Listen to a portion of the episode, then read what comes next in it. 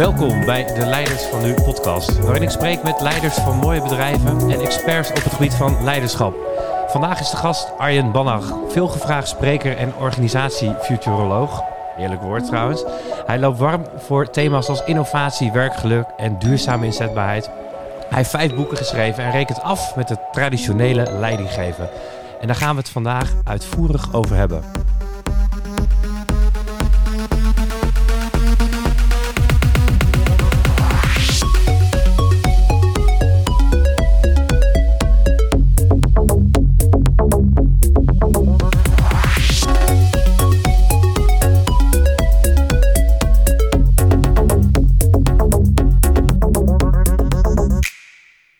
Een jingle. Gaan we door? Ja, het is, eh, hij, hij houdt niet op, maar je mag gesproken worden. Oh, oh ja, is het gede- Zeker. Arjen, van harte welkom in, Dankjewel. eh, in de podcast. Ja. En leuk je weer te zien. Ja, eh, insgelijks. Lang geleden natuurlijk. Lang geleden Ja, ja. Voor de luisteraar, want dan ga, je gaat je natuurlijk even kort voorstellen. Want ik heb je al een beetje mooi neergezet natuurlijk. die gaat je even, ne- neem ze even mee, ook kort wie jij nog meer bent. En dan vertellen we ze daarna waar, eh, waar we elkaar van kennen. Ja, ja, ja, precies. Wie ben ik nog meer? Nou, eh, vooral sinds eh, ruim een jaar ook vader. Eh, want dat is natuurlijk ook iets levensveranderends voor de mensen die dat ook mee hebben gemaakt. Ehm, eh, de- wo- woonachtig in Zwolle. En in het dagelijks leven geniet ik enorm van een beetje bewegen, muziek maken, koken, dat soort elementen. En het grappige is, op het moment dat je vader wordt, merk je ook dat dat soort dingen steeds weer belangrijker worden dan eigenlijk je werk. Dus vandaar dat ik het ook belangrijk vind om dat even te benoemen. Ja, je moet waarschijnlijk meer plannen. En hè, het gaat allemaal niet meer zo spontaan als eh, eerder zei. Net al Ja. in het eh, voorgesprek even. Ja. Ja, dat klopt ook. Maar, maar vooral ook omdat, ehm, omdat we zo bezig zijn het maximaal uit ons werk te peuren als ondernemers, als leiders. Ons daar ook soms heel erg mee te vereenzelvigen, zelfs te identificeren. Ehm, dat ik steeds meer begin ook te merken van volgens mij haal je veel meer levensvreugde als je dat ook niet alleen maar probeert daaruit te halen, maar veel meer uit eh, je bestaan thuis, je, je, je privé zeg maar. Ja. Ja, en we gaan het vandaag hebben over, ehm, ja, toch over het, het, het kan anders op het gebied van leiderschap, Ja. cultuur en dat soort zaken. Daar zit je helemaal in, want je spreekt Mhm. over meerdere thema's en je gaf net al even aan dat dat best wel veel samenhang heeft eh, ja, met elkaar, vind jij. Ja. En het mooie daaraan vind ik, en dat is wel even aardig voor de luisteraar zo meteen, is dat we het dan ook gaan hebben over hoe jij, want je, ja, er zijn sprekers die hebben één thema en vaak een beetje hetzelfde verhaal, wat Ja, prima is. Maar precies. eigenlijk spreek jij, ja, is het, blijf jij je daarin doorontwikkelen en is elke keer weer anders. En dat vind ik toch wel interessant hoe je dat doet. Ja. Ehm, ja, want wij kennen elkaar natuurlijk eh, vanuit Groningen. ja, we hebben voetbal bij de Nikkerbokkers hè? Ja, dat is eh, op eh, een hoog niveau. Nikkelbox 12, eh, Ja. samen nog een jaartje gevoetbald. Precies, ja, ja. Even voor de luisteraars, dan stond er gewoon een bank op de middenstip. En daar, daar, daar zaten dan studenten bier te drinken en daar moesten wij dan omheen voetballen. Ja, Ja. precies. Dus Ja. verwacht er niet te veel van. Het was geen topsport, Nee. maar het was wel lachen. Het was wel leuk, ja. ja dat is belangrijk. Ja, ik kwam je toen ineens weer tegen.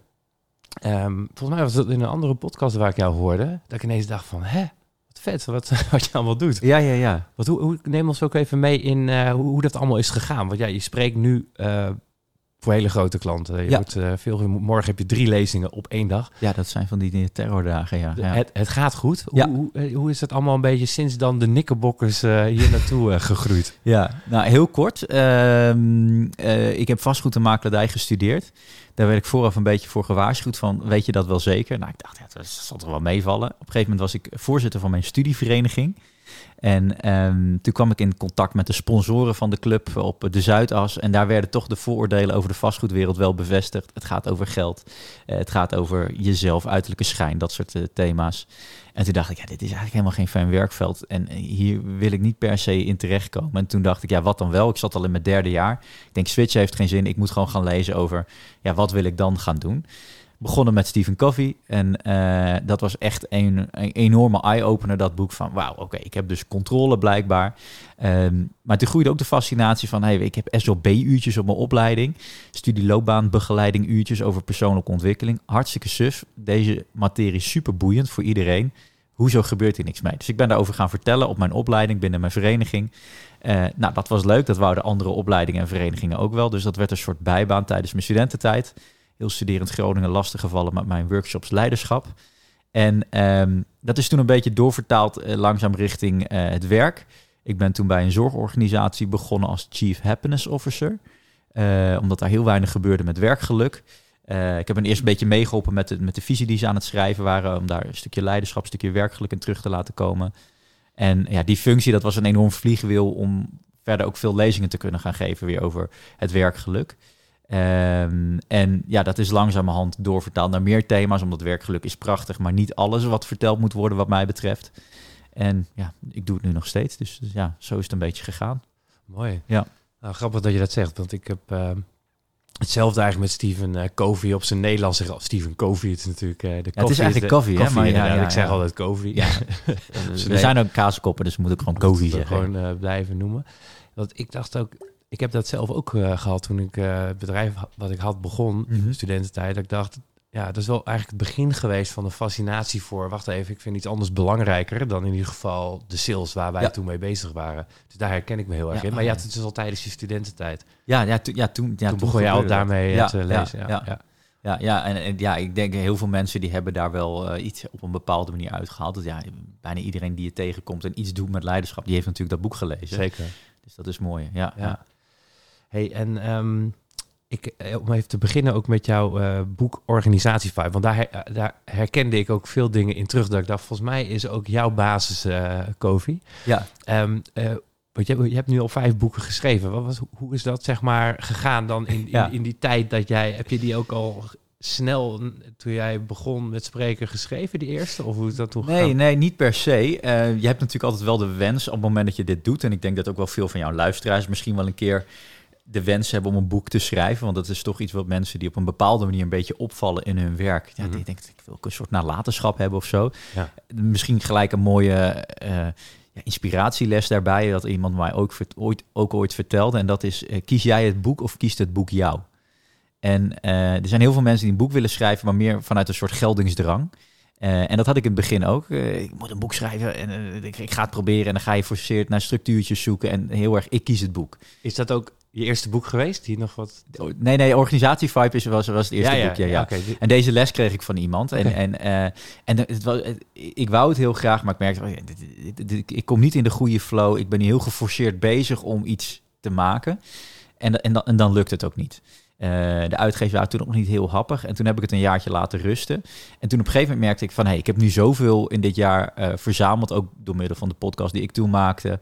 Uh, zoveel interessante verhalen. Die leken op een gegeven moment helemaal samen te vallen... in een bepaalde structuur. En toen in één keer maakte de switch van... hey, nu kiest het boek mij. Want ik ging er toen weer voor zitten.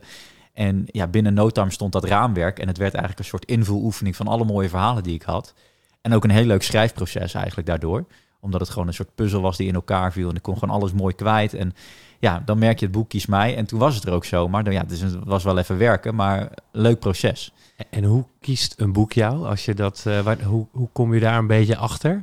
Nou, doordat jij niet per se geforceerd zegt... ik moet een boek schrijven en je gaat ervoor zitten en worstelen. Maar veel meer doordat je in één keer merkt van... hé, hey, ik heb nu zoveel te vertellen wat nieuw is of wat iets toevoegt of wat waarde. Dus dan, dan wacht je ook op het juiste moment. Ja, ja.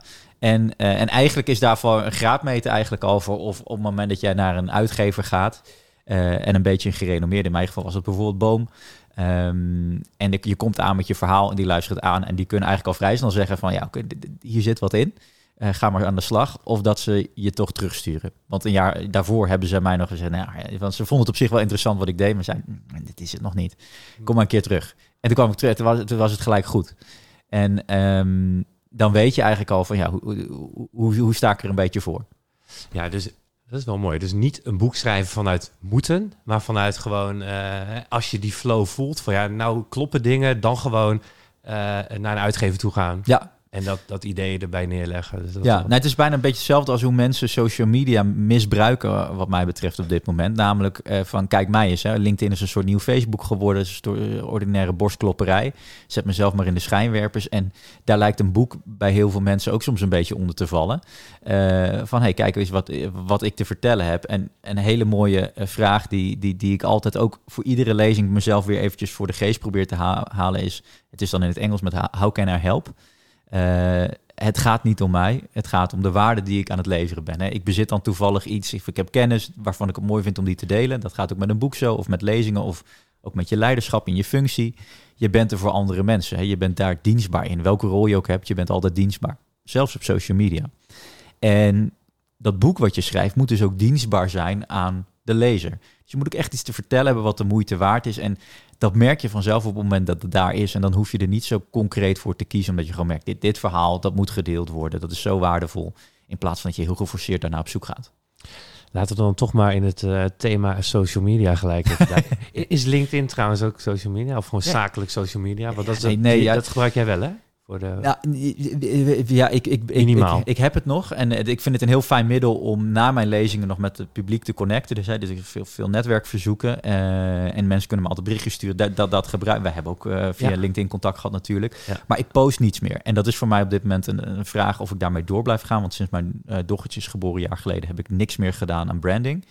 Um, voornamelijk ook omdat als ik uh, op LinkedIn ging, dan kreeg ik steeds vaker binnensmondse braakneigingen. Mm -hmm. Omdat ja, wat ik net al zei, mensen heel erg blijkbaar de, de, de, de drang voelen om te laten zien hoe geweldig ze zijn. En uh, ja, of dat nou iets bij mij is waar ik alleen last van heb, of meerdere mensen. Uh, in ieder geval merkte ik van ja, dit is, dit is, hier heb ik helemaal niks aan, weet je, om hier doorheen te scrollen. Waar het vroeger echt nog wel waardevol was. Ja, ja het is, is weer een soort nieuw Facebook geworden. Want Facebook is natuurlijk dood. En ik krijg steeds vaker ook dat mensen, ja, ik ben vader geworden, eh, mijn oma is overleden bijna. Dat soort dingen dat je denkt, ja, ik, ik, oké, leuk voor je of ik heb met je te doen. Maar dit is volgens mij niet wat op LinkedIn thuis wordt waarvoor dit platform is bedoeld. Maar toch wordt het ermee beveld. En ja, en, en ook, mogen ermee uh, op het werk gewoon LinkedIn open. Eigenlijk ja. zeggen, ja, heb je dan gewoon Facebook open? Ja, nou ja, precies. En, en ook weer daar de vraag van, how can I help? Post ik nu iets wat echt waarde heeft voor andere mensen? En dat 99 van de van de post volgens mij niet. En, ehm, en dan is het gelijk voor mij al geen interessant plek meer om daar aanwezig te zijn. Ja. Uh, dus ja, ik, ik denk dat dat steeds sneller zijn waarde aan het verliezen. En ik, nou, dat is echt puur een verwachting, denk ik, dat in 10, 20 jaar van nu, dat we heel anders naar social media aankijken, omdat je ziet wat voor uh, negatieve effect het allemaal op ons heeft is op zich al redelijk duidelijk aan het worden natuurlijk. Hè? Ja. Want even voor de volledigheid, wat is... Um, nou, jij gebruikt dus geen Instagram, Facebook, dat soort zaken. Nu LinkedIn alleen voor je connecties. Ja. Um, ja, en, en het wordt natuurlijk steeds duidelijker dat, dat uh, het heel verslavend is. Ja. ik kan me voorstellen dat we over twintig jaar hier echt uh, ja, vol afschuw naar kijken. Ja, ik hoop het eigenlijk, ja. Dat, want, toch? Of dat de regelgeving is, wat best wel ingewikkeld is ook tegelijkertijd. Ja, ik, ja, precies, dat denk ik wel. Maar je ziet vooral dat je constant wordt, wordt verleid door hoe het ook kan zijn. En dat is ook weer het probleem van LinkedIn. Juist omdat iedereen maar niet bezig is met... hey, heb ik iets interessants voor jou? Nou, dan ga ik het delen. Maar vooral bezig is met kijken eens hoe goed het nu gaat. Eh, je krijgt je een soort, soort, soort vergaarbak aan allerlei persoonlijke trofeeën van mensen die beetje half in je netwerk zetten of je eigenlijk misschien niet eens echt goed kent. Waardoor je ook het gevoel hebt dat jij in één keer niet goed genoeg bent. Ja, totale uh, verkeerde perceptie van de werkelijkheid natuurlijk. En dat, uh, dat, dat is eigenlijk ook heel funest voor je persoonlijke werk, je carrière. Omdat je denkt dat je niet goed genoeg bezig bent. Mm. Dus uh, ja, ik, ik, ik, uh, ik vind daar wel wat van. Ja. En vandaar ook dat ik zoiets heb van, ik, wil, ik wil daar niet te veel mee geïnfecteerd worden. Want dat, dat zorgt ook voor heel veel onrust in mij. Ja, als je hem zo bekijkt, dan snap ik dat wel. Ik heb uh, LinkedIn wel behoorlijk uh, nodig gehad de afgelopen periode. Ja. Maar dat heeft ook te maken, ik heb, ik heb wel iets, en dat is eigenlijk iets anders, een soort van LinkedIn-schaamte gehad. Ja. Uh, want ik zat nooit op LinkedIn. En ik deelde, ik was gewoon aan het ondernemen en ik deed gewoon van alles. Ja. Maar deelde het niks. Ja. Misschien ook omdat de business, hè, dat ik niet per se het meest trots op was, wel hoe met onze mensen omgingen, dat wel. Ja. Maar uh, voor mij moest ik het juist leren om, om om dingen te delen. Oh, dus, ja, ja. Terwijl uh, misschien mensen nu denken als ze dingen zien dat het goed gaat, is het bijvoorbeeld nog wel een uitdaging om weer uh, qua financiën uh, helemaal op de rit te, ja. te, krijgen. Dus dat zo, zo, dus, zo, zo, kijk ik er een beetje tegen dat. LinkedIn aan, omdat het juist ook zoiets is van dan moet je wel wat meer laten, wat meer moeten laten gelden of zo vanuit die drang. Om het meer te laten zien van nou, ik doe van allerlei dingen nu, dus dat mensen je weten te vinden of zo, wat ze daarvoor echt nog niet wisten. Nee, nou dat klopt. Nou, en het is natuurlijk ook bijna een soort het is ook een soort kwetsbaarheid om daar iets te posten. Want je krijgt natuurlijk heel direct weer een aantal interessants of duimpjes of wat dat tegenwoordig ook allemaal kan of reacties. Dat is wel heel verleidelijk om daar naar te kijken. En nou ja, vooral als je dan niet voldoende krijgt voor je gevoel, dan denk je, oh, dan is het blijkbaar niet de moeite waard. En dan ga je weer aan jezelf twijfelen, terwijl jij maakt een podcast, super waardevolle content, je hebt mooie gasten gehad. Daar hebben mensen over het algemeen wel wat aan. Ja. Uh, en dat is, dat is ook weer heel lastig dat je op die manier de hele, ja, je krijgt dan keiharde feedback, waardoor je ook weer aan jezelf kan gaan twijfelen. En dat moet je natuurlijk ook niet doen. Want als jij ervan overtuigd bent dat je mooie content maakt, iets hebt wat waarde, eh, wat, wat, wat waarde heeft voor anderen, Ja. ja, dan moet je dat natuurlijk vol overgave delen. Ja. Ja, dus even een tip voor LinkedIn. Wat, kunnen ze, wat, zouden, wat zou LinkedIn kunnen doen? Zodat, dat, want ja, ergens is het een beetje eh, dubbel. Want zij hebben natuurlijk een bepaalde verslaving van mensen nodig. Ook. Ja, LinkedIn moet gewoon lekker doen wat ze blijven doen. Want daar zit denk ik het probleem niet. Want het, het is nog steeds mooi dat dat platform er is. Ehm, ik was laatst met iemand hierover aan het hebben. En die zei, dat is heel goed, dat vraagt wel werk. Maar op het moment dat je toch belangrijk vindt om op dat platform aanwezig te zijn... iedereen die bezig is met zelfverheerlijking ontvolgen. Ja. Eh, want die mensen, ja, dat is gewoon inderdaad gewoon verkeerde informatie om dat tot je te krijgen. Daar heb je niks aan. Sterker nog, dat is zelfs destructief voor je. Eh, op het moment dat je daar de hele dag mee geconfronteerd wordt, want het is geen reële weergave van de werkelijkheid, die mensen ontvolgen. En voor de rest proberen lekker actief te blijven. En mensen die dus wel de waardevolle dingen posten. Dus bijvoorbeeld jij interessante quotes uit een podcast. ehm, eh, ja, die juist volgen. Want dat is, hey, dat is tof, dat wil ik zien. En zo zijn er best wel veel mensen op LinkedIn die hele boeiende dingen te delen hebben. Zorg dat je vooral dat in, inzichtelijk krijgt. En als je zelf iets post, doe het voor de ander, niet voor jezelf. Ja. Nou, vind ik een goeie. Vind ik wel mooi, want dan, ehm, ja, dan heeft het ook wat meer nut. En dan hou Ja. je het ook bij de regie van mensen zelf. Ja, Zoals, precies, eh, ja. Kofi zou Ja. trots op ons zijn, wat dat betreft. hey, want, Hopelijk, ja. En ehm, eh, jij eh, schrijft natuurlijk over de energie in organisaties, onder andere. Jij, je, je fascinatie was er dus al in studententijd, eh, werd je daar al door gefascineerd. Heel Ja. snel, je ging dus heel snel naar een, een functie bij een grote zorginstelling als Chief Happiness Officer. Ja. Hoe, hoe heb je de, dan al die wijsheid, kon je die direct toepassen, die je dan daar zeg maar tot je nam? Ehm, ja, nou, ik, in die functie laat ik dat, dat vooral ook eventjes daar wel dat een beetje eh, nuanceren. Dat ik daar vooral heb geleerd wat er niet werkt. Want ik kwam toen, ik was inderdaad nog wat- een stuk jonger. En, eh, en dan heb je eerste, eerste baan was het eigenlijk? Of, eh, Nou, ik, ik, wa- ik was echt extern. Dus ik was, Ja. dus- je zou kunnen zeggen, een soort van consultant. Maar we hebben het wel die rol gegeven, zodat het ook een beetje opviel. Ehm, en, en mensen dachten, oké, hier gebeurt wat. Maar ja, dus nogmaals vooral geleerd wat er niet goed werkte. Ehm, en, eh, maar ja, wel, wel, wel, wel vroeg bezig met die, met die thematieken. Omdat ik al merkte van, hey, op het moment dat je ergens invloed op uit wil oefenen. Ja, je, dat is echt dat proactieve. Neem de regie daarin. eh, de, de kracht van de keuzevrijheid. Ehm, dus, dus benut die ook. En dan zie je op het moment dat je daar heel erg van doordrongen bent, hoe dat op het werk eigenlijk lijkt alsof we in een soort automatisme zijn geraakt, waarin mensen heel veel, als je ze vraagt, ja, is dit voor jou de ideale manier van werken? Zou je hiervoor kiezen als je het wist dat je het zo zou doen? Zij zeggen, nou, nou nee, eigenlijk niet. Maar dat is wel wat je dagelijks doet. En waarom? Ja, dat is nou eenmaal de cultuur. Zo doen we het met elkaar. Breek daar maar eens uit. En die kracht van die keuzevrijheid, waar Kofi dan over heeft, eh, ja, daar lijken we soms een beetje blind voor geworden. Of niet meer bewust van dat die er daadwerkelijk is. Of we weten het wel, maar we zeggen, ja, ik ga de moeite daar niet voor nemen. En dat een, ehm, een- wat was daar ook dat, of heb jij het in algemene zin gezien dat eh, de focus vaak wel ligt op extern, op in de zorg bijvoorbeeld op cliënten of op klanten, maar dat daarom leiderschap wat minder goed weet wat er speelt, of dat het ja, qua focus vaak niet helemaal klopt, of, of hoe eh, zie jij dat? Nou, kijk, logisch eh, in de zorg, onderwijs, klanten, leerlingen, eh, eh, patiënten, leerlingen, maar in de commer- commerciële markt natuurlijk je, klanten, dat, dat is je bestaansrecht. Dus logisch dat daar de focus ligt. Sterker nog, daar liggen ook bijna alle KPI's liggen daarop. En dus dat is op zich niet per se verkeerd.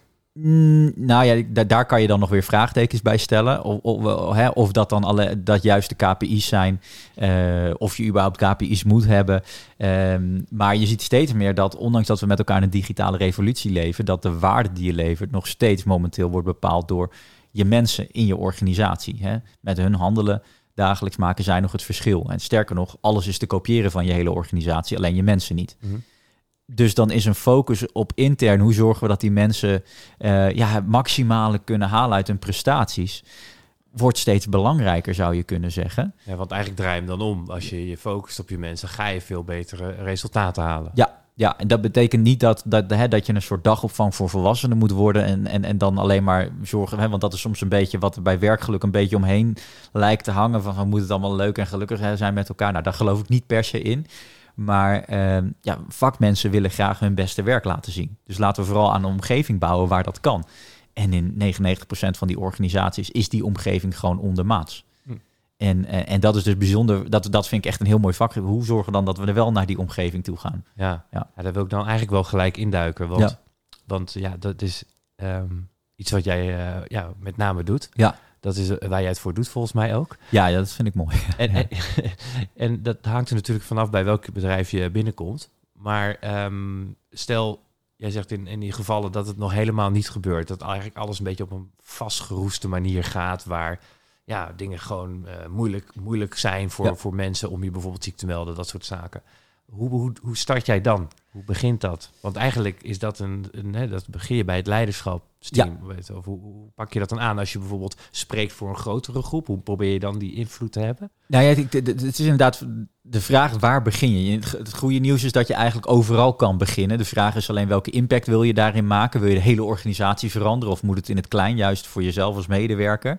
Ehm, maar ik geloof wel als je echt een serieuze verandering wil in de organisatie, dan kan dat alleen door een verandering van of in leiders. Dus of de leiders, het leidinggevend kader zelf moet inzien van hé, hey, we moeten dingen anders aanpakken of er moeten gewoon andere mensen op die positie komen. Want anders loop je op een gegeven moment altijd tegen de muur op. Ja. Je kan bezig zijn met bijvoorbeeld eh, inspirerend werkgeverschap, een betere werkgever worden, beter voor je mensen zorgen.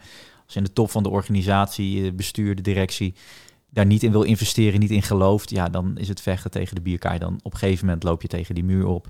Dan is het ergens zonde van de moeite. Eh, dus het is altijd belangrijk dat, dat ze daar ervan bewust zijn dat je dat moet doen. En dan krijg je altijd weer de vraag, ja, wat levert dit op?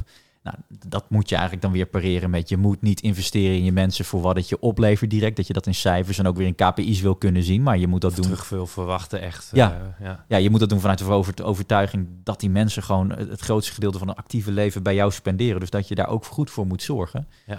Ehm, dus dat, dat is een hele belangrijke. Maar tegelijkertijd kan je ook lager in de organisatie gewoon bij medewerkers beginnen. Van, stap jij nou eens uit die automatisme, uit, eh, uit de trein waar je eigenlijk in zit, die gewoon alsmaar voort doorrijdt. En, en, stel jezelf de vraag van, hey, waarom werk ik eigenlijk zo? Want weet dat je hier weer in die kracht van de keuzevrijheid van Kofi heel veel mogelijkheden hebt om je werk anders in te richten. En daar heb je niet eens een leidinggevende voor nodig. Je kan gewoon al experimenteren, de kleine dingen aanpassen en het echt leuker voor jezelf maken. Dus, dus jouw eh, lezingen, die, die, ja, die kun je eigenlijk op twee, je kunt hem op twee kanten op. Je kunt Ja. mensen aanspreken op, eh, op hun autonomie. Ja. eh, van de keuzevrijheid als het ware. En, en wisselt die ook, want je doet het. Wat, wat vind je het leukst? Wat, wat,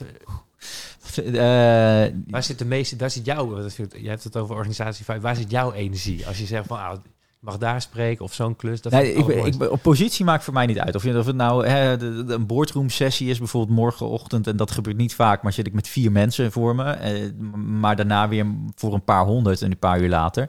Eh, maar dat vind ik juist ook weer fantastisch, dat, dat je die verschil dynamiek hebt. Met het ene groepje ga ik echt in gesprek, gaan we een beetje doorspitten. Eh andere is veel meer echt inspireren, grote zaal, leuke experimenten daarmee doen. Eh, de- dus daar heb ik niet zozeer ehm, eh, een keuze in. Maar eh, voor, voor de sector op zich wel. Want ik heb wel echt een grote passie voor zorg en onderwijs. Omdat daar de uitdagingen heel groot zijn. Maar ook de bereidheid onder die mensen ook. Dat zijn echt mensen die hebben met hart en ziel voor hun vak gekozen. Eh, dat stralen ze ook uit. Die willen niets liever dan dat zo goed mogelijk doen. Alleen de uitdagingen zijn gewoon immens daar. Omdat er steeds meer moet in minder tijd. Eh, de vraag lijkt het aanbod een beetje te overstijgen. In ieder geval in de zorg zie je dat heel erg. En dan is de vraag, ja, hoe breken we daaruit? En om daar met die mensen op te zitten, daar ga ik wel heel erg op aan. Ja, dus omdat je daar de meeste impact kan maken. Mooi. Ja. Mooi. Ja. En ehm, nou, ik weet niet hoeveel lezingen je in totaal hebt gegeven al, maar volgens mij aardig wat. Wat is het gekste of het meest bijzondere wat je hebt meegemaakt tijdens, tijdens jouw werk als spreker, consultant? Ehm, ja, die vraag had je ook opgestuurd. En toen dacht ik, oh ja, maar dat, dat, dat, als je die stelt, dan, dan popt er wel iets op. Maar nu moet ik toch even nadenken. Eh, ja, je maakt natuurlijk heel veel bijzondere dingen mee. In, eh, in positieve zin. Som- soms ook dingen die, die, die natuurlijk misgaan. Eh, Neem ons even mee, als het kan, hè? We hoeven ja, geen namen ja. te noemen. Nee, wat, nee, wat ging er mis? eh, ja, ik zit even heel hard na te denken. Want ik, Kan ook, kan ook bij jezelf zijn natuurlijk, hè? Dat je zelf een keer een, eh, een misser hebt gemaakt of zo. Dat zijn, Ja, vind- nee. vinden, luisteraars ook altijd leuk natuurlijk. Nou ja, kijk, ik, ik gebruik heel veel bedrijfsvoorbeelden. Eh, sommige zijn heel positief, andere negatief. Ik heb twee keer toevallig meegemaakt dat ik... eh nou, je, je begon al, dat, dat hadden we bij de voorbespreking over een van mijn introductieverhalen. Dat is ook... ik begin altijd met een persoonlijk verhaal, want mensen vinden het leuk om naar verhalen te luisteren. Dit is dan over iets wat ik mee heb gemaakt in Amerika bij de Foodlocker. En, ehm, eh, en, toen, en toen zat ik bij een sessie voor retailers. En toen kwam volgens mij na mij in het programma... kwam toevallig een van de managers van Foodlocker kwam, kwam vertellen... terwijl ik ze net helemaal had gebashed. Wel over hoe het in Amerika tien jaar geleden ging. Maar oké, dat was bijzonder. En dat is later ook nog een keer gebeurd bij een zorgorganisatie... waar ze nog notabene in de zorg parkeerplekken gereserveerd... voor directiebordjes hadden in de garage... Uh, dat vind ik sowieso heel bijzonder dat je dat nog hebt. Uh, helemaal in de zorg vind ik dat echt heel dubieus. Um, dus ik had het in mijn presentatie. Na mij kwam de voorzittersraad van bij bestuur. naam en toenaam. Ja, nou ja, eh, laten we heel eerlijk zijn. Als ik dat tegenkom, ja, dan ga ik dat wel laten zien. Want uh, ja, jij, jij vindt dat dat kan. Ja. Uh, ik vind van niet, maar ik laat dat ook gewoon zien. Want ik vind het belangrijk dat mensen dat soort voorbeelden onder ogen krijgen. Uh, ja, ik kon daar ook gewoon op bezoek komen. Dus als ik dat tegenkom, ja, dan deel ik dat ook. Alleen die bordjes zijn ondertussen wel weggehaald, zei die, zei die dame. Kijk. Dus dat, dat vertel ik er niet altijd netjes bij. Maar dat soort dingen denk je, oh ja, dat is toch wel bijzonder.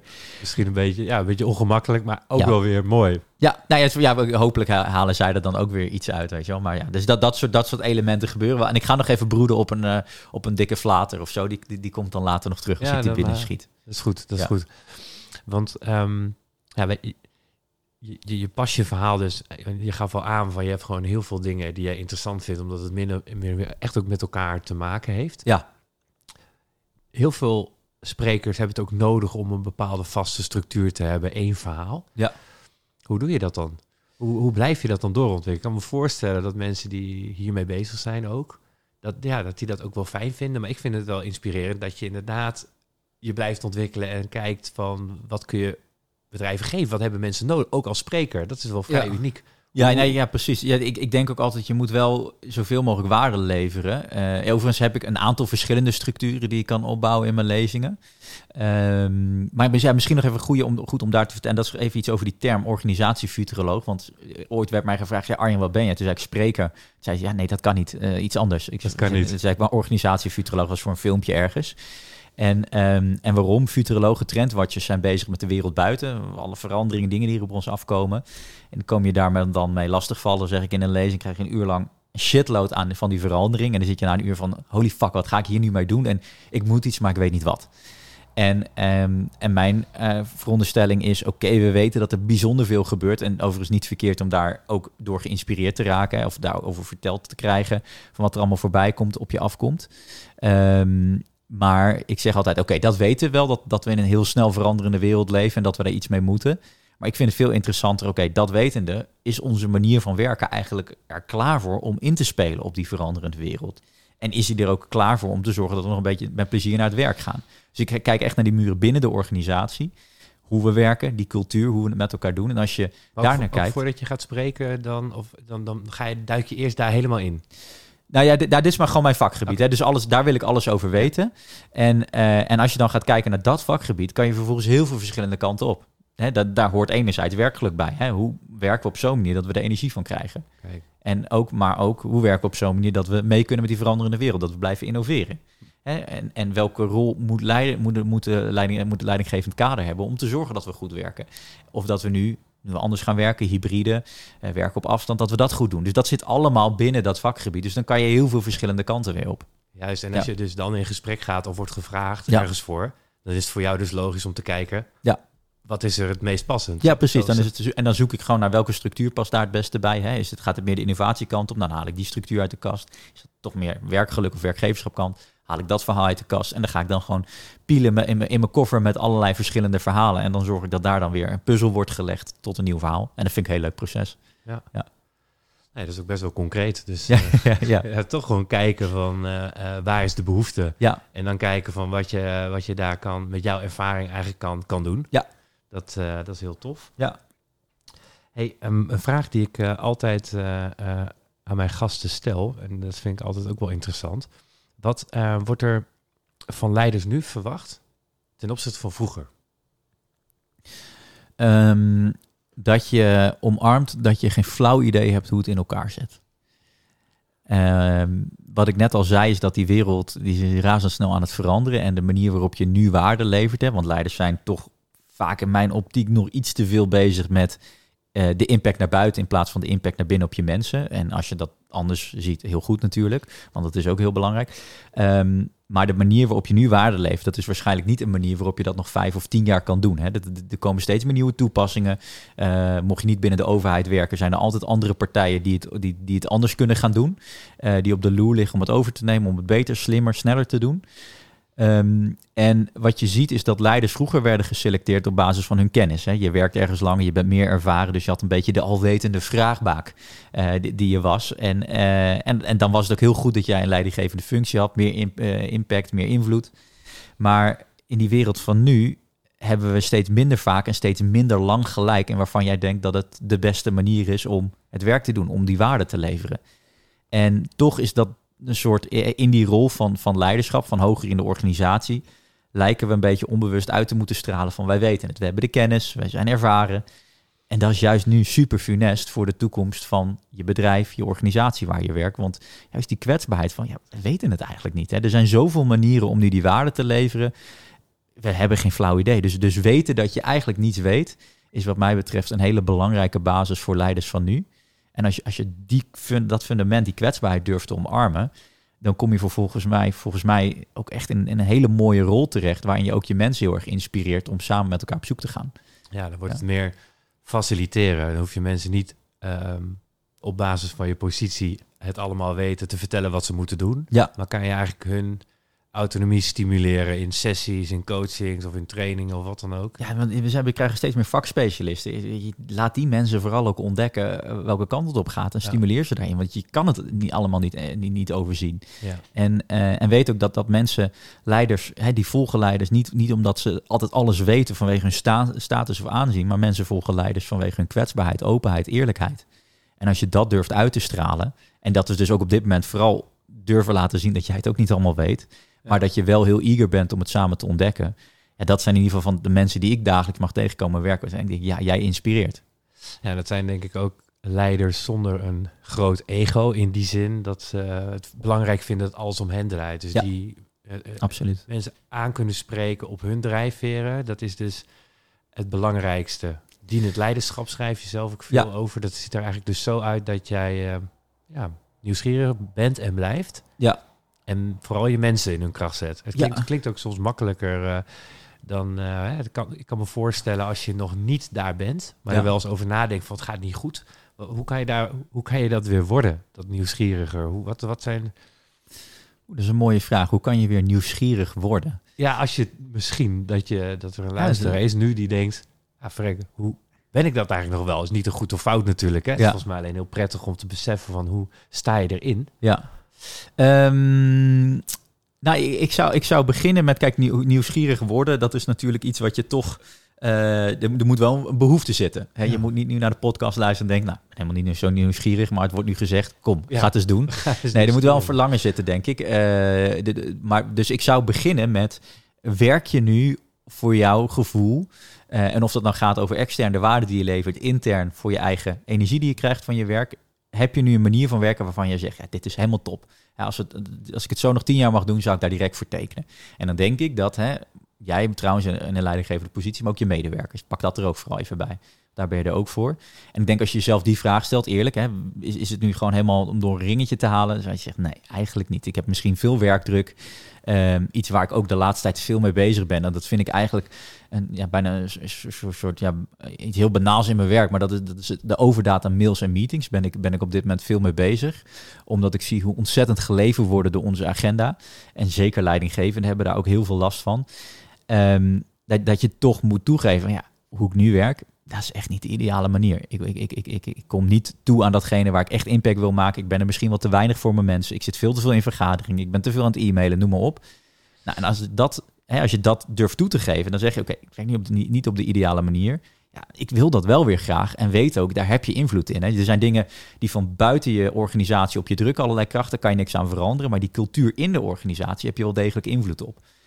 Dus als je dat dan is voor jezelf zegt, nou, daar zou ik wel behoefte aan hebben om dat anders in te gaan richten. En ik heb het, het gevoel dat het beter kan. Nou, dan heb je volgens mij al een beetje nieuwsgierigheid aangewakkerd van, oké, maar hoe zou dat er dan uit kunnen komen te zien? Ja, misschien is dat wel een... eh, Dus begin met een verlangen, met, met een behoefte die je bij jezelf creëert. En, en ga dan vragen stellen. Dat is gewoon een hele belangrijke basis.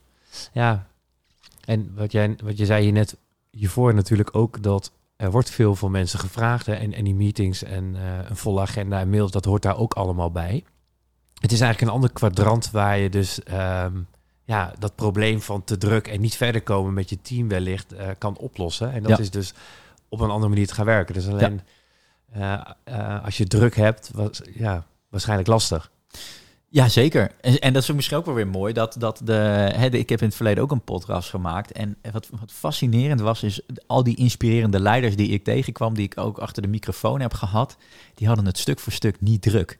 Die hadden echt een supergoed lopend bedrijf, wat ook aan het groeien was. Eh, maar ik stuurde een mailtje, kreeg dezelfde dag antwoord. Eh, die hadden geen volle mailbox. Eh, die hadden tijd om inderdaad gewoon een podcast te plannen binnen twee weken. Inspirerende leiders hebben het niet giga druk, omdat ze heel goed weten waar moet ik mee bezig zijn. En als je ehm, heel sterk kijkt, dan, dan, dan is dat blijkbaar niet een overlopende agenda van allerlei. Ja, natuurlijk kan het af en toe even crisis zijn, hè, maar die hadden gewoon tijd en dat inspireerde mij ook enorm. En eh, nou, misschien is dat ook leuk om even te delen. Oh, dat is een, een klein elementje uit eh, mijn lezing wat hier vaak bij hoort, om eens door die bril naar je werk te gaan kijken. En dat is iets wat, wat ik vertel ik nu ongeveer een half jaar zit. Mijn verhaal is ook weer nieuw, kwam ik tegen, denk ik, dat moet ik doorgeven. Ehm, drie categorieën werk. Categorie A, werk waardecreërende werkzaamheden. Dus direct waarvoor je bent aangenomen, wat in je functieomschrijving staat, wil je zoveel mogelijk van je tijd inzetten. Kan niet alleen maar, je hebt ook categorie B. Geen waardecreatie, maar wel heel noodzakelijk dat je dat doet om tot A te kunnen komen. Dus dat is, is ondersteunende zaken, kennis opdoen, inspiratie, zorgen dat A beter wordt. De ideale baan bestaat daaruit, maar er blijkt ook nog zoiets te zijn als categorie C. En dan ben je geen waarde aan het creëren. En als je heel eerlijk bent, is dat ook niet noodzakelijk dat je het doet.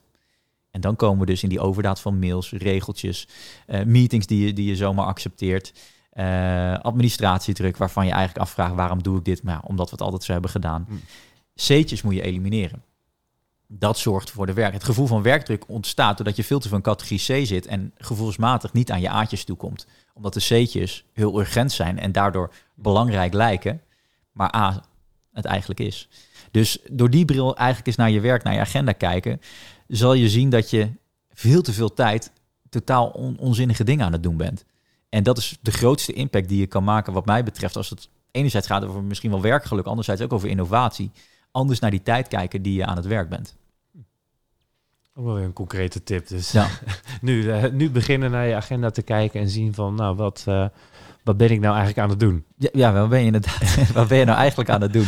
En, en, en, en, en dat vind ik ook weer fascinerend wat er dan gebeurt. Want eh, ik, zeg, ik, ik, ik roep dan wel eens, eh refereer aan onze innerlijke Jaapie Krekel, hè, dat geweten. Want je hebt altijd dat soort momenten in een meeting of zelfs je krijgt een vergaderverzoek en dan weet je, dit, dit is niet de meest zinvolle tijdsbesteding. Maar wat doe je dan? Je zit er nu nog heel in die cultuur. Ja, ik accepteer alles maar. Ik ga overal maar naartoe, kom ik betrokken over. En als ik het niet doe, word ik ook met de nek aangekeken. Maar doordat iedereen dat constant doet, hou je die cultuur van zinloos werken in stand. En blijven we altijd maar vergaderingen plannen als er ook maar iets hoeft te besproken te worden. Wat niet per se in een hele dure, kostbare, tijdrovende meeting hoeft te gebeuren. Dus we willen juist die regie weer een beetje terugnemen. En dan zeggen, rot op met je meeting. Ik kan mijn tijd beter besteden. En ja, dat, die cultuur, en daar kunnen leiders ook heel erg het voortouw in nemen. Die cultuur moeten we wel weer een beetje krijgen. Dat we, dat we slimmer gaan kijken naar hoe willen we die tijd inzetten. Ja, dus meer naar de effectiviteit van een meeting als je een meeting hebt. Want dat is denk ik ook wel, als je daar gewoon eens op inzoomt Ja. en je jezelf afvraagt van wat doen we nu precies en Ja. wat komt daaruit. Ja, en de meest effectieve meeting is geen meeting. Ja, Want, want, want, echt serieus, meer dan de helft van de vergaderingen die nu gepland worden, daar had absoluut geen vergadering voor gepland hoeven worden. Ja. Dat had heel anders gekund. Ja. Dus ja en het eh, is ook niet zo heel inspirerend als je een dag hebt van online of, of echte meetings achter elkaar. Van, vanuit ja, funest voor je echt gelijk productiviteit. na één Ja. minuut weer door naar de ander. En Het is ook totaal niet, pro- want dan, dan denk je ik ben heel productief bezig, maar het is helemaal niet zo. ja, bent- vullend. Ja. Je, je, je- de belangrijkste momenten van een vergadering, laatste eerste minuten altijd. Hè? Want dat zijn de belangrijke takeaways. Wat gaan we ook alweer doen? Eh, als je dan al met je hoofd half bij die andere meeting zit, dan ga je er ook niks uithalen. Dus dan is het ook nog eens echt, echt zinloos. Dus, eh, en ik wil overigens daar wel voor waken dat, dat je niet alleen maar je hele dag zo efficiënt mogelijk aan het werk bent. Hè? Dat je, dan word je toch een soort machine die zoveel mogelijk zich inzet voor het werk. Ik pleit ook heel erg voor, hè, ga wel slim om met je tijd. Dus absoluut niet te veel mailen, niet te veel meetings. Eh, maar ga alsjeblieft ook tijdens werk gewoon naar buiten. Ga rondlopen. Ga eens nadenken over ja, waar ben ik eigenlijk mee bezig. Pak eens dat helikopterview. Ik, uh, ik laat wel eens een plaats zien in mijn presentaties met twee mensen. Eén vrouw die met een soort koffiekan uh, loopt te lurken en ondertussen mail aan aan het beantwoorden is. En een andere man die met zo'n grasprietje in zijn mond in het park ligt. En dan vraag ik, ja, wie van deze twee is hier aan het werk? Nou, dat is dus, die vrouw is aan het werk. Oké, maar wie van deze twee is waarschijnlijk de persoon die het eerst met een vernieuwend idee komt? Ja, dat is die man die in het park ligt. En toch zeggen we altijd, ja, die vrouw die, die, die is goed bezig. Maar veel eerder geneigd om fouten te maken. Zal absoluut niet bezig zijn met hoe het beter kan, eh, omdat ze zo wordt geleefd. Dus de inzit. Ja, ja, dus de kunst is wel dat we, en dat is een soort Calvinistische opvatting die we nog heel erg hebben van werk. Je moet altijd maar al die minuten, uren dat je aan het werk bent productief zijn. Nee, nee, nee, nee, nee. Zorg ook dat je gewoon af en toe wat rust en ruimte in je dag hebt, want juist dan kan je veel meer impact maken op de momenten dat je er echt goed in zit. Kan je ook veel gefocuster zijn. Uh, in, in, mijn laatste boek heb ik ook onderzoek gedaan naar de vierdaagse werkweken. En iedereen die dat doet, alle landen, bedrijven die dat gaan, daarmee gaan experimenteren, louter super positieve uitkomsten. Dus ja, waarom altijd maar zo druk hebben met elkaar? Ja, want dat, dat is ook al uh, alweer een tip uh, die er dan ja. bovenop komt. Maar wat, wat, wat ze allemaal wel met elkaar gemeen hebben dus, is dat je um, overkoepelend er even uit stapt. En dat je van daaruit kan zien van wat je ook doet. De processen, de ja. meetings, uh, dat soort zaken hebben ze nut. Ja. Dus er gewoon tijd nemen voor de analyse op wat je eigenlijk aan het doen bent. Maakt niet uit wat dat is. Ja. Zeg jij, dat is, als ik dit zo hoor, eigenlijk het belangrijkste. Want dan blijf je, dan tenminste, dan stap je meer op de, is ook wel logisch. Uh, ga je meer bezighouden met de strategie en met de visie en dat soort zaken. Ja, nou ja, precies. Het is even, even uit die automatische piloot komen. En uh, prima dat je sommige dingen op de automatische piloot doet. Maar op het moment dat je toch wel ergens die Jaapie Krekel dus opsteekt... en ergens het gevoel van, nou, dit is volgens mij niet helemaal... dan is het heel goed om inderdaad die rust op te, uh, eventjes te, nemen... en dan inderdaad eventjes van een afstandje te kijken van... hé, maar hoe gaat het hier eigenlijk? En, en, en, en vooral ook dan de durf en de drive hebben...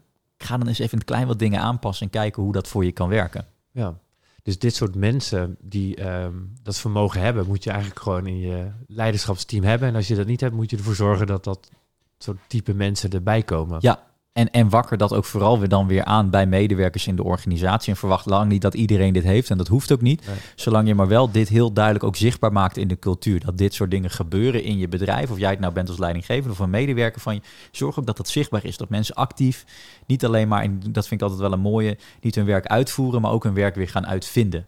En dat wil je ook heel zichtbaar maken. Hey, deze mensen zijn ook kijken hoe het beter kan. En dat hebben we ook heel hard nodig in deze tijd. Dus dan krijg je meer een cultuur die gewoon altijd in beweging is. Ja. Mensen, en dat, je, dat ja. ook weer vanuit het niet weten. Ja. Of tenminste altijd uitzoeken zoeken naar, uh, ja. naar hoe het anders kan. Ik denk dat dat... Uh, ik las er laatst wel iets interessants over. Ik weet niet...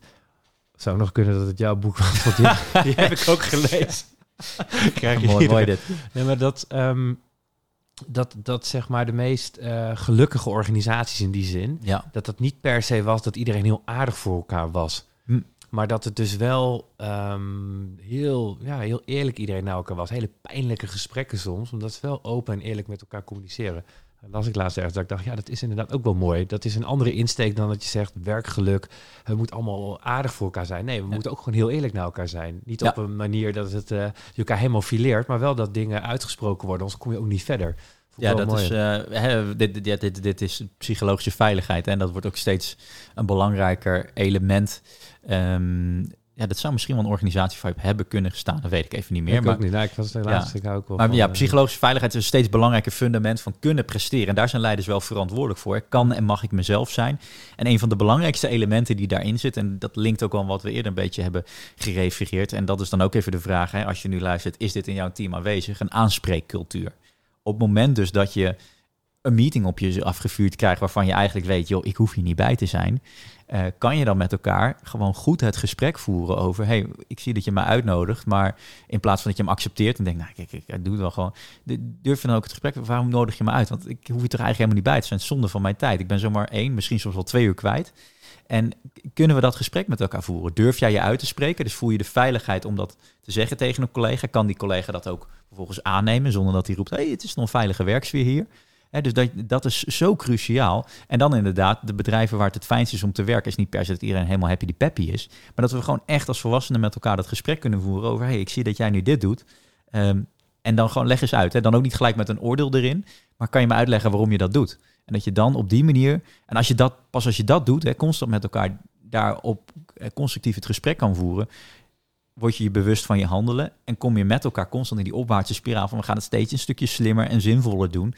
En het mooie daarvan is, heel vaak betekent dat slimmer werken ook rustiger werken, want het wordt minder druk voor je.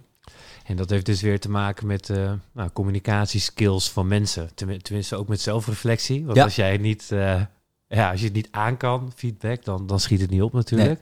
En tegelijkertijd moet je het ook wel goed kunnen brengen, zodat je niet. Ja, ja, hè? ja maar voor die communicatieskills zou ik zeggen, want dan zijn we vaak, nee, we moeten met elkaar even effectief communiceren training, alsjeblieft niet. Nee. Maar begin, begin met elkaar gewoon leren kennen. Echt mm. gewoon hè, dat, dat ik weet van niet alleen jij maakt een podcast, maar dat ik er ook gewoon weet hoe, sta, hoe, hoe staat het zakelijk, of sorry, hoe staat het privé ervoor? Waar woon je? Wat zijn je hobby's? Wat heb je meegemaakt in je leven? Dat ik echt gewoon jou op een wat dieper niveau leer kennen. En als dat zo is, dan weet ik ook waar jij vandaan komt, wat je meeneemt na het werk. En dan, dan zie ik jou veel meer als, als een helemaal mens. En dan kan ik ook veel beter plaatsen van, hey, waarom doe je misschien dit op werk? En dan ben ik ook veel meer geneigd om met veel meer empathie met jou het gesprek te gaan voeren. En hoe beter je elkaar kent, ja, hoe, hoe, beter je ook in die constructieve gesprekken met haar komt. Dus, dus niet op dat soort soft skills trainingen gaan zitten, maar echt gewoon uh, een van de dingen, dat, dat, dat gaat dan weer heel ver, maar die ik daar het mooist vind, is zijn van die over de streep trainingen. He, dus dat is wat Harry Boomsma ook ooit op tv dit streep. Allemaal hele persoonlijke vragen van over de streep ja of nee. Zonder dat je daar direct het gesprek uit hoeft te voeren. Maar gewoon eens, waar komt iedereen vandaan? En dat geeft al zoveel inzicht over wat zit er eigenlijk allemaal in zo'n cultuur van zo'n team. En als je alleen dat al doet, dan gaat er echt een deken van afstand die je misschien tot elkaar hebt, gaat er vanaf.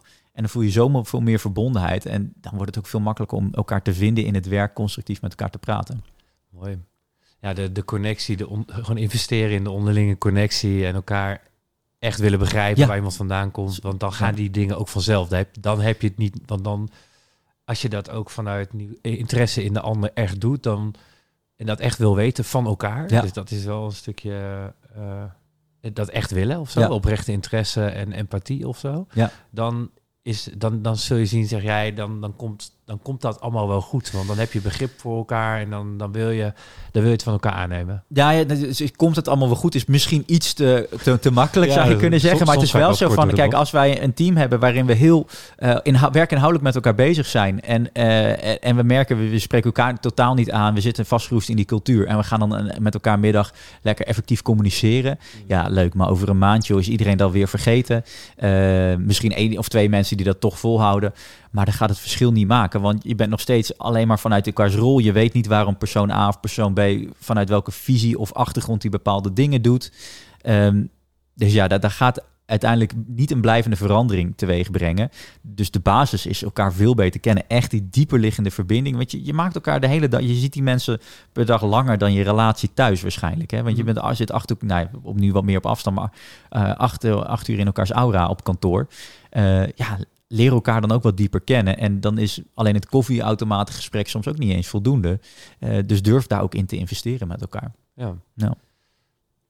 Dat is... Uh vaak gewoon, uh, ja, want als, als er problemen in een team of zo zijn, dan, dan zou je het zomaar eens op die manier op kunnen lossen als je structureel in investeert. Dat je zegt, hoe gaat het eigenlijk? Uh, ja, het klinkt een beetje zwevig, maar met de onderlinge verbinding ja, is iedereen eigenlijk wel verbonden met elkaar. Als ja. je dat afvragen en uh, daar, daar iets mee willen doen, is wel een hele mooie. Ja, maar precies, dat, dat, dat, is, dat is ook alweer zoiets. Hè? Dat, dat vinden we dat zweverig als het Westen, het zakelijke Westen. Terwijl, ja, hallo, we zijn ook gewoon mens met gevoelens. En het is dan net alsof dat er niet mag zijn. En dan krijgt dan het predicaat zweverig. Ja, hey, je kan pas fijn presteren op het moment dat je helemaal mens mag zijn in je werk. Dus uh, ik vind het ook een mooie, mooie waarde hoor. Als bedrijven dat hebben, als we hem ook echt hebben en leven. Ja. Verbinding of wat dan ook. Hè? Dat je daar echt voor staat, omdat je weet dat dat, dat, dat, dat gewoon het allerbelangrijkste is. En een soort van motor van energie en creativiteit, wat we met elkaar allemaal kunnen doen. Dus dat, uh, dat snap ik, die snap ik helemaal. Um, ik ben nog benieuwd waar. Um, ja, maar ja, je hebt natuurlijk veel lezingen, veel hebben ook over gehad. Waar word jij nog door uitgedaagd? Zijn er nog dingen dat je zegt? Wat vind jij nou? Want ik vind dat uh, bijzonder interessant dat jij dus al vanaf je studententijd het, uh, nou ja, al aan het spreken bent en daarmee bezig bent. Heb je dat trouwens toen spannend gevonden? Of je, ben je altijd wel redelijk? Het is natuurlijk, ja. Um, Ja, uh, ja, nee, ja, tuurlijk. Het zijn altijd wel gezond. Nou, ik, ik, ik denk dat ik altijd al wel een soort drive heb gehad om voor groepen te staan of zo. Dat ik dat leuk vond om, om op een bepaalde manier te entertainen. Um, en uh, dus ja, niet, niet, ja, je hebt mensen die krijgen vlekken in de nek op het moment dat ze weten, ik moet een presentatie gaan geven. Er zijn zelfs meer mensen dood, bang, bang voor spreken voor groepen dan voor de dood blijkt. Maar um, uh, nee, dus ik, ik, ik, nee, ik heb het ook altijd mooi gevonden. En daar zat ook altijd een energie in. Maar ik heb ook wel momenten gehad dat het hartstikke eng was hoor. Dat uh, dat, uh, of tenminste, dat ik, dat ik het heel spannend vond. Omdat ik heb ook een tijdje cabaret gedaan. Dat is af en toe ook heel zwaar en ook heel pijnlijk op het moment dat het niet lukt. En um, nee, dus de, de, die momenten zijn er ook wel. Ja, en, en qua uitdagingen nu, zijn, heb je nog steeds die gezonde spanning als jij... Um ja, nou, bijvoorbeeld. Ja, nou, morgenochtend dus uh, voor een cateraar, uh, grote cateraar in Nederland, de, de, de board, zeg maar vier directieleden. Um, ja, dat is wel, want dat is met de billen bloot. Hè. Kijk, op het moment dat ik daarna voor 200 uh, uh, mede- of HR-medewerkers sta, uh, dan mag ik gewoon lekker mijn verhaal zenden. Ik weet erin, dat gaat er als, gesneden koek, dat, dat, is, dat, dat gaat lukken. Maar vier mensen die direct terug gaan praten, waarmee we in gesprek gaan, die op een heel ander niveau nadenken over de toekomst van het bedrijf dan ik als cultuuronderzoeker, ja, dat vind ik wel spannend. En, en ook omdat de, dat de, de, feedback heel direct is. Hè? Ik krijg direct te horen wat die mensen ervan vinden. Uh, terwijl op zo'n zaal is dat toch wat anoniemer. Er zullen ook weer tien mensen zijn in die zaal van 200 die denken, ja, laat maar lullen. Dus als de uitkomst um, ja, minder duidelijk is voor jezelf, dat je niet 100% zeker weet hoe het gaat lopen, daar zit dus eigenlijk de spanning voor jou nog uh, in. Ja, maar aan de andere kant ga ik ook wel weer op aan. Maar dat zijn wel momenten, ik, daar ben ik morgenochtend wel een beetje zenuwachtig voor. Van ja, hè, ik, ik, ik heb wat dingen waar in mijn koffer waarvan ik denk dat is interessant als jullie daarover gaan bomen met elkaar. Maar of zij dat ook zo ervaren, ik heb geen idee. Ja. Dus, uh, nee, dus daar, daar zit af en toe nog wel spanning. En sowieso is natuurlijk altijd de vraag, ja, hoe relevant ben je nog? Ik probeer altijd heel veel te lezen en met mijn kennis de luisteraars een tijdje voor te zijn hè, in, in wat er is. Maar je weet niet hoe lang dat lukt. Dus dat is ook altijd de onzekerheid van mijn beroep. Hè. Hoe lang blijf je relevant? Uh, dus ja, dat, dat is ook altijd spannend. Ja, mooi. Veel besproken en we komen alweer aan het... Uh, we zijn aan het einde gekomen alweer. ja, het gaat, gaat hard. Hè? Het gaat hard. Ja. ja. um, we hebben veel, je hebt veel tips gedeeld, dankjewel hiervoor. Ja, want die uh, schud je zo even uit de mouw en uh, dat waardeer ik. En nou, we gaan elkaar spreken. Ja. luisteraar ook bedankt. Vond je dit nou een mooie podcast? Deel hem, like hem. laat me even weten wat je ervan vond. Mocht je iemand aan willen dragen voor de podcast, dat mag ook. Laat me dan even weten. En voor nu, tot de volgende keer.